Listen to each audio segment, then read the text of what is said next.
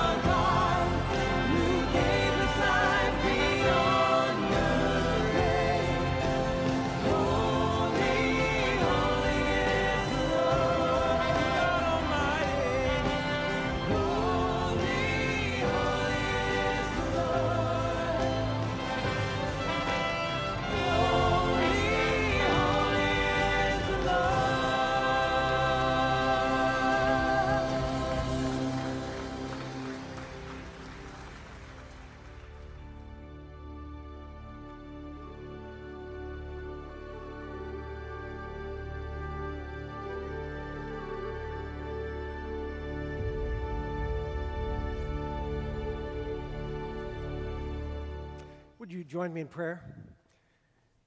And now may the words of my mouth and the meditations of our hearts truly be acceptable in thy sight, O Lord, our rock and our redeemer. For Jesus' sake, amen. Welcome to St. Andrew's Sunday. Our college kids go away and they're often disappointed when they go to the Presbyterian church nearby and they don't have St. Andrew's Sunday. And we tell them when they come home, it's because we made it up. I mean, this is our own thing. This is what we do. No one else does it, but it is very special to us. And it is really great to see you in the spirit of things, dressed as you are. Although I'm finding myself a little dizzied by the, uh, the array of plaid that I find before me uh, this morning. Cindy and I returned this week from a board meeting back at Montreat College, a wonderful and unabashed uh, Christian school in beautiful northwest Appalachian, North Carolina. Our daughter Rachel, as many of you know, is the Dean of Spiritual Formation there, which is kind of the, the chaplain, the campus pastor. And while we were there, she was devoting a lot of her time to caring for one young woman who was going through a real financial crisis. And it's not that this woman isn't, uh, this young student isn't hardworking. She is. She is a responsible person, but she, she uh, was never even learned the most basic of money principles from her family. Uh, and she's not alone. Rachel said, Dad, you would be surprised how many kids are one car repair away from financial disaster. Actually, I wouldn't, because I think the same thing could be said for many here this morning. Many people are living on the financial edge, aren't they?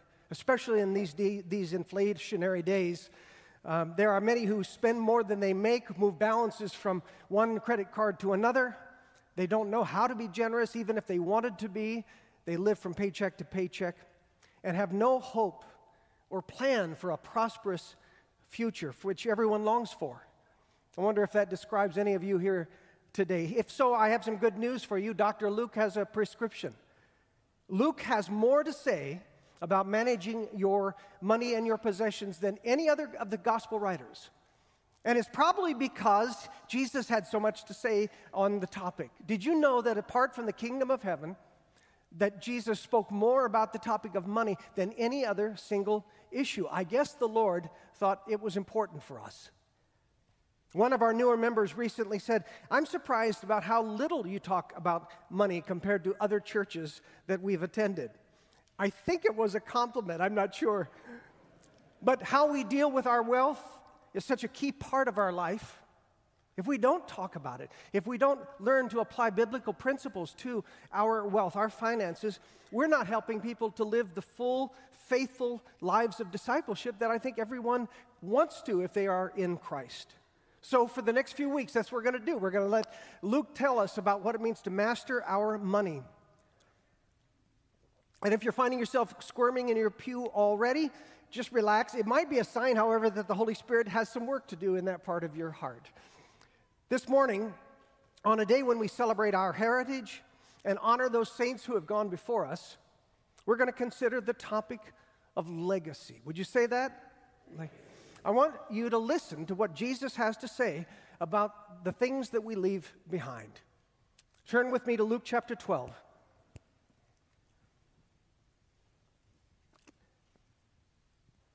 Verse 13. Hear the word of the Lord. Someone in the crowd said to Jesus, Teacher, tell my brother to divide the inheritance with me. But he said to him, Man, who made me a judge or arbitrator over you? And he said to them, Take care and be on your guard against all covetousness, for one's life does not consist in the abundance of his possessions. And Jesus told them a parable, saying, The land of a rich man produced plentifully. And he thought to himself, What shall I do? For I have nowhere to store my crops. And he said, I will do this. I will tear down my barns and build larger ones, and there I will store all my grain and my goods. And I will say to my soul, Soul, you have ample goods laid up for many years. Relax, eat, drink, be merry. But God said to him, Fool, this night your soul is required of you, and the things you have prepared, whose will they be? So is the one who lays up treasure for himself and is not rich toward God. This is the word of the Lord. I have cotton mouth today. There are a few things that are more painful than inheritance wars. If you've been through them, you know what I'm talking about. I was with a man recently who was an executor of an estate, and he was lamenting the way that the family members were battling for the share that they wanted, like vultures picking over a corpse. And in our text, a man comes to Jesus and he asks him to intervene, to persuade his brother, probably his elder brother, who was normally the one who got more of the estate, probably to persuade him to give him a larger share. And Jesus says, Who made me the guy that's going to be a part of that? I have no interest in being part of that. I'm not going to be your arbitrator in this. But instead, he uses the opportunity to teach on the 10th commandment. All right, think back to Sunday school. What is the 10th commandment? That's what I thought. It, it is the most forgettable of all the commandments you shall not covet. You shall not covet.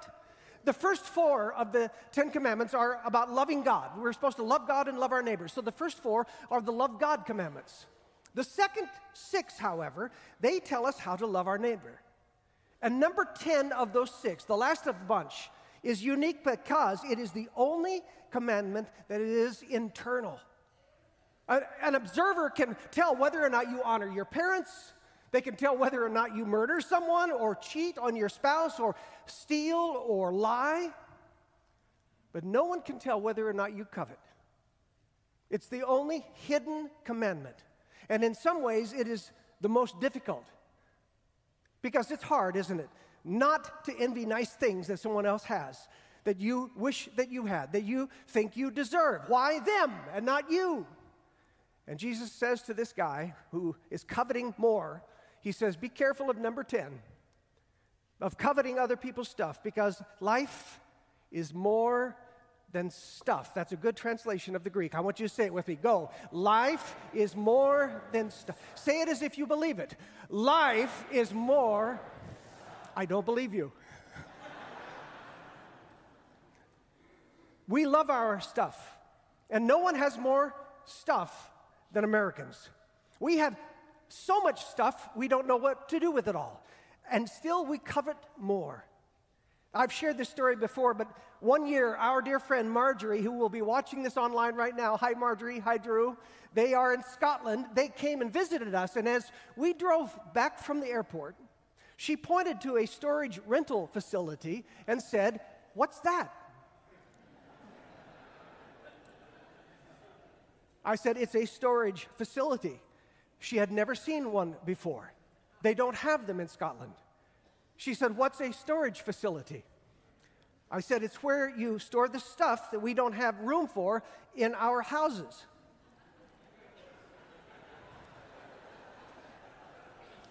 She paused for a moment and said, You mean you don't have enough room in your enormous houses to store everything you have or need?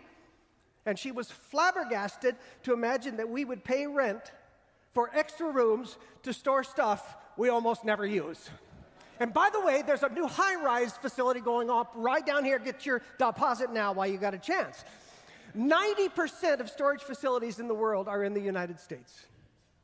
90%. We love our stuff, all our stuff, and other people's stuff too.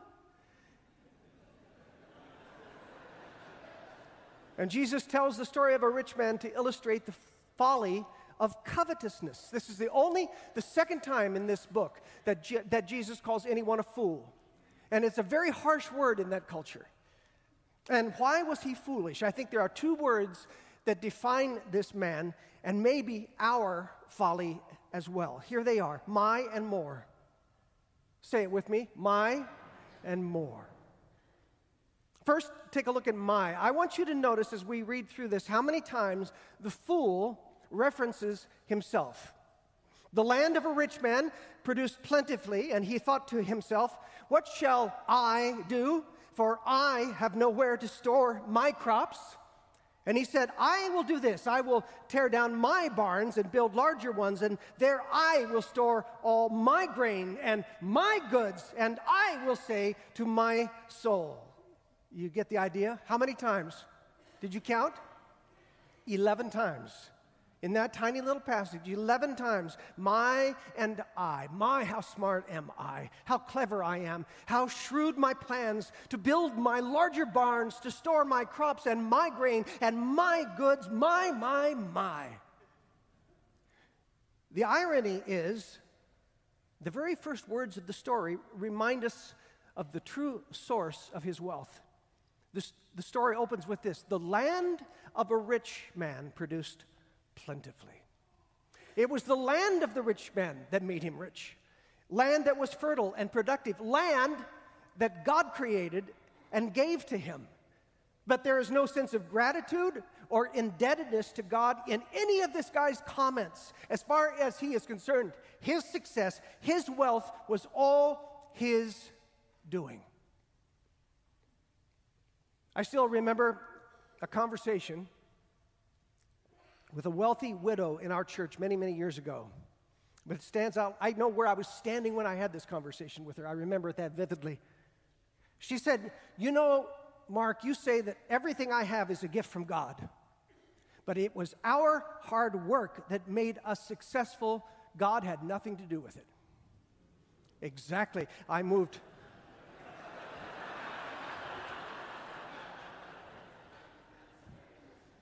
Just in case. God had nothing to do with that. That is foolish. You are a fool if you think that your prosperity is all your doing. And I know it was your idea, it was your hard work, it was your risk taking, it was your sacrifice that helped you to succeed. And I say, well done on that. Well done. My dad mortgaged our family home and took a risk to build a state of the art tortilla manufacturing plant in Zillah that provided for his family for the rest of his life. The Bible honors hard work and shrewd planning. But, beloved, I have taken trips to Mexico, mission trips, and I have seen there some of the hardest working people I have ever met. And those of you who have gone know that I'm ta- what I'm talking about. And yet they live in poverty. Now, why is that? It doesn't hurt that we were born in the good old US of A, a wonderful country that provides opportunity and rewards hard work in a way that few places in the world do. And by the way, if we don't begin to reinstill the value of hard work in the next generation, we are in trouble.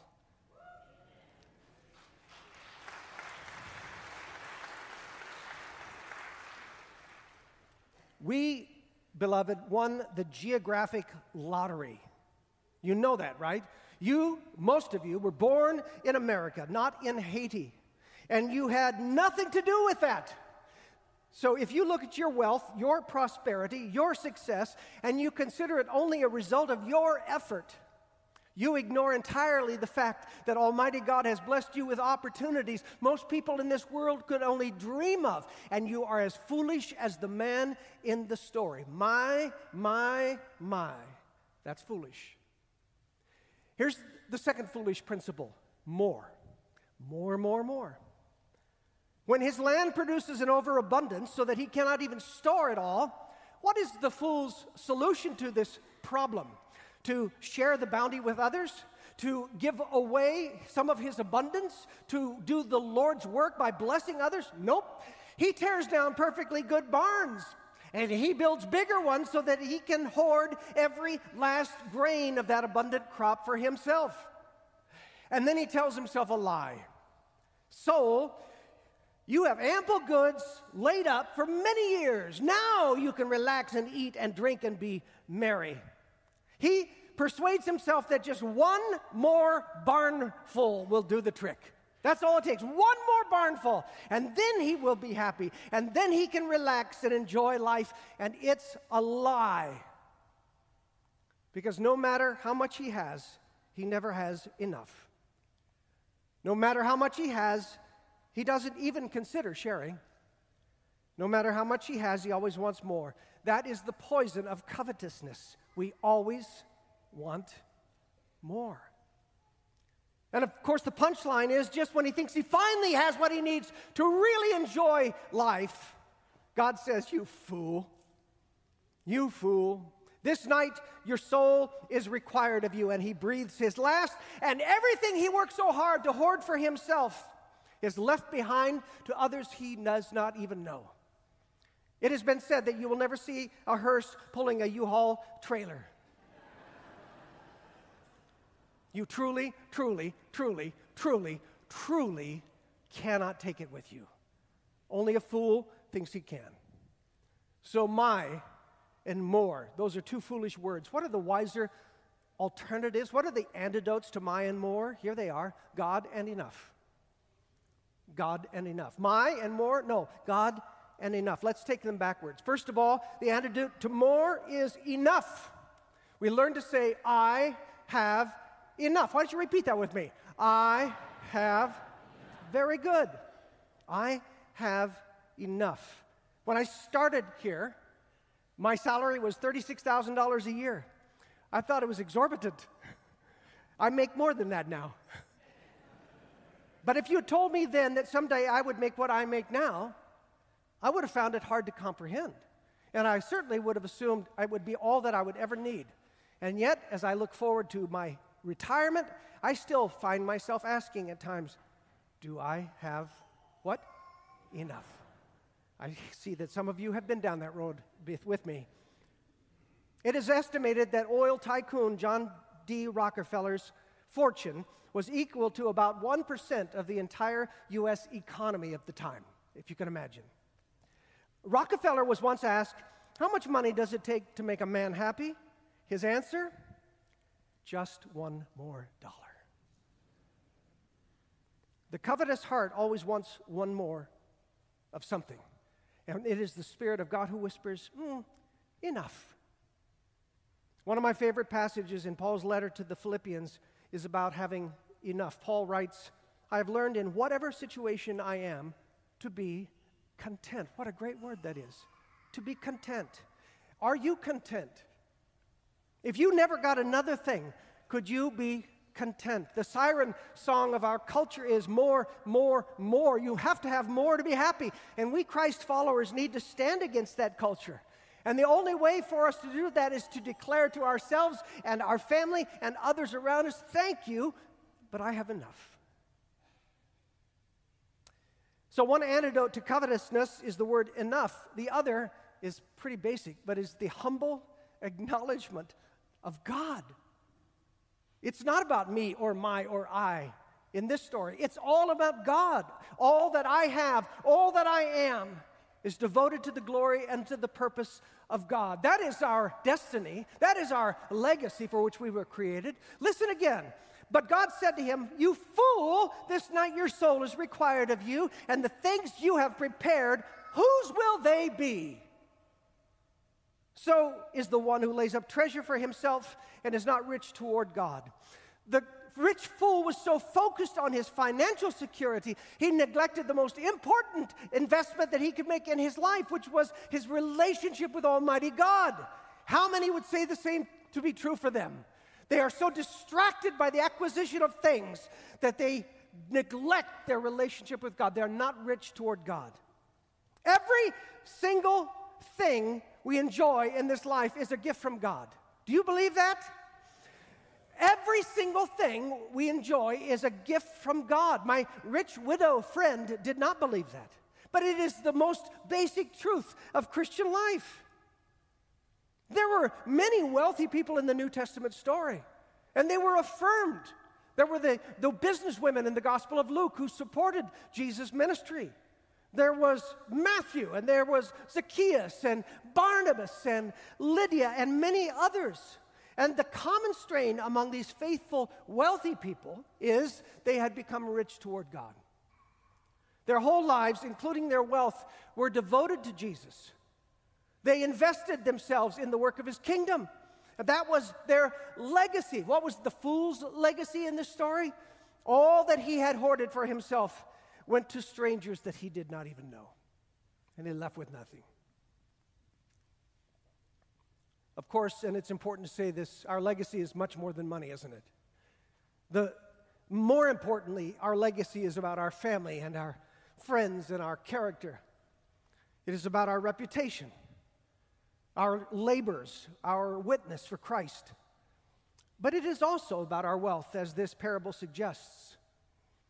A few weeks ago, I received an unexpected and unusual letter from an attorney informing us that Chapel Hill was the beneficiary of someone's estate.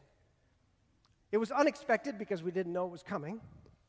It was unusual because so few people have left legacy gifts to their church. Almost none, in fact, over the 36 years that I've been here. And actually, I consider that a, a failure of leadership on my part.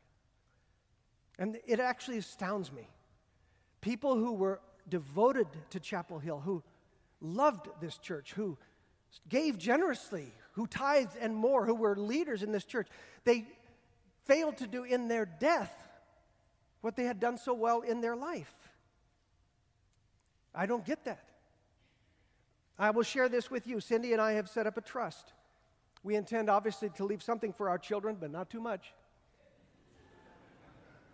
But we also intend to leave what we hope will be the largest legacy gift ever given to our sweetheart church because we love you. In our death, we want to keep loving you. We believe in your mission. We believe and have been honored to be serving you. And we want part of our legacy to be the continuation of this ministry into the generations to come long after we are gone. And I wonder if there are some here this day who would be stirred by this to think maybe that's something we should look at as well.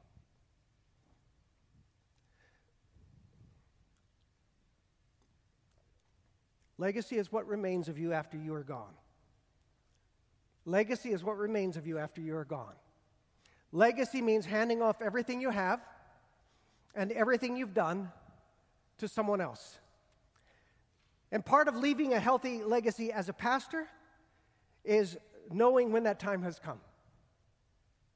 37 years ago, when I interviewed for the position of senior pastor here, I told the search committee if you hire me, I will not treat Chapel Hill as a stepping stone. If the Lord allows it, I will give my whole ministry career to this place. And I've kept my word to the Lord and to you. But after several years of conversation with my beloved Cindy and with a few key elders, friends, I believe the time has come for me to hand off the baton. I have watched too many foolish pastors who cling to their churches, who hoard their position and power, and stay too long. And I don't want to be that fool. As you know, I have never considered this to be my church. You know that, right? I have never called this my church. It is your church, it is the Lord's church. I have never considered it my church. I'm the shepherd, I am not the owner. And I believe it's time now for a new shepherd. So on August 31st, 2024, by that time, after 37 years, I will step down as your senior pastor. Now, this should not come as a surprise to any of you who've been paying attention. I have been dropping hints all along. Cindy and I, we are ready for a break. And we are excited about doing ministry together. And we feel like this time is the time to start that new chapter of our lives while we have health and energy. And I would also say this we could not be more excited about God's future for our church. We have every confidence in the leadership here, every confidence in our staff, every confidence in our session and in our deacons. And we truly believe, Cindy and I, that the best years are ahead of you and not behind you. I carried my baton for a season. I did my part and helped to build a foundation. And I am very eager to see what your next leader and what all of you, by God's power, will do to build upon that foundation. And when that happens, and I believe it will, when Chapel Hill moves from strength to strength, from glory to glory, to eclipse everything that we have ever done together in the past, I will be your number one cheerleader. That will not threaten me, that will thrill me. In a moment, we're going to watch the scrolling of the names of Chapel Hill members who helped to lay the foundation for the legacy of this church and have now gone on to be with the Lord. Over my 36 years here, this moment in October, the last Sunday of October, has become more and more poignant for me. Because starting with the name Tom Everett, I remember nearly every person on that list. Tom was the first one I buried at Chapel Hill. And there are 405 more names after that. And I buried most of them. Not to mention the non members whose numbers are about 300. 700 people I've had the privilege of laying before the Lord. These may be just names to most of you, but they are precious to me. And I hope and pray that they're part of my legacy as your shepherd. So, in a moment, we're going to see the names begin to scroll across the screen. I would invite you, when you see the name of your loved one, to stand and to honor them and remain standing as the scrolling continues. And to honor our beloved non members who also passed this year, you will be able to find their names listed in our worship guide. Would you join me in prayer? Father, thank you for this church. Thank you for this sweetheart church, a church that has loved you and loved its community, a church that has loved me and been kind to me. Thank you for the things that by the power of your Spirit you have accomplished in and through us. Thank you for the legacy that we have received and the legacy we hope to hand on to the next generation. And I pray, oh God, that we would be found faithful, not storing up treasures for ourselves, not hoarding things to ourselves, wealth or pride or accomplishment, but rather living rich toward you. That ultimately the legacy of our lives would be that we were faithful to you. We lived rich lives before the Lord. And in so doing, have declared the bounty of God's goodness poured out to us through his Son, Jesus Christ, in whose name we pray. And all of God's people said,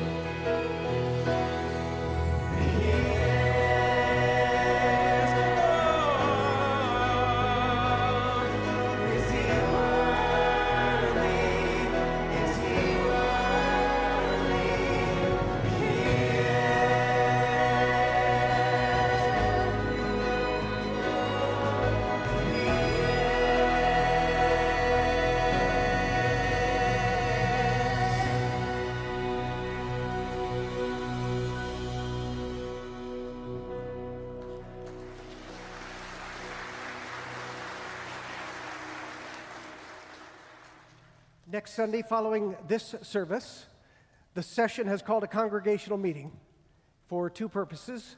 First, for this congregation to act upon my request to dissolve the pastoral relationship with Chapel Hill effective August 31st, 2024.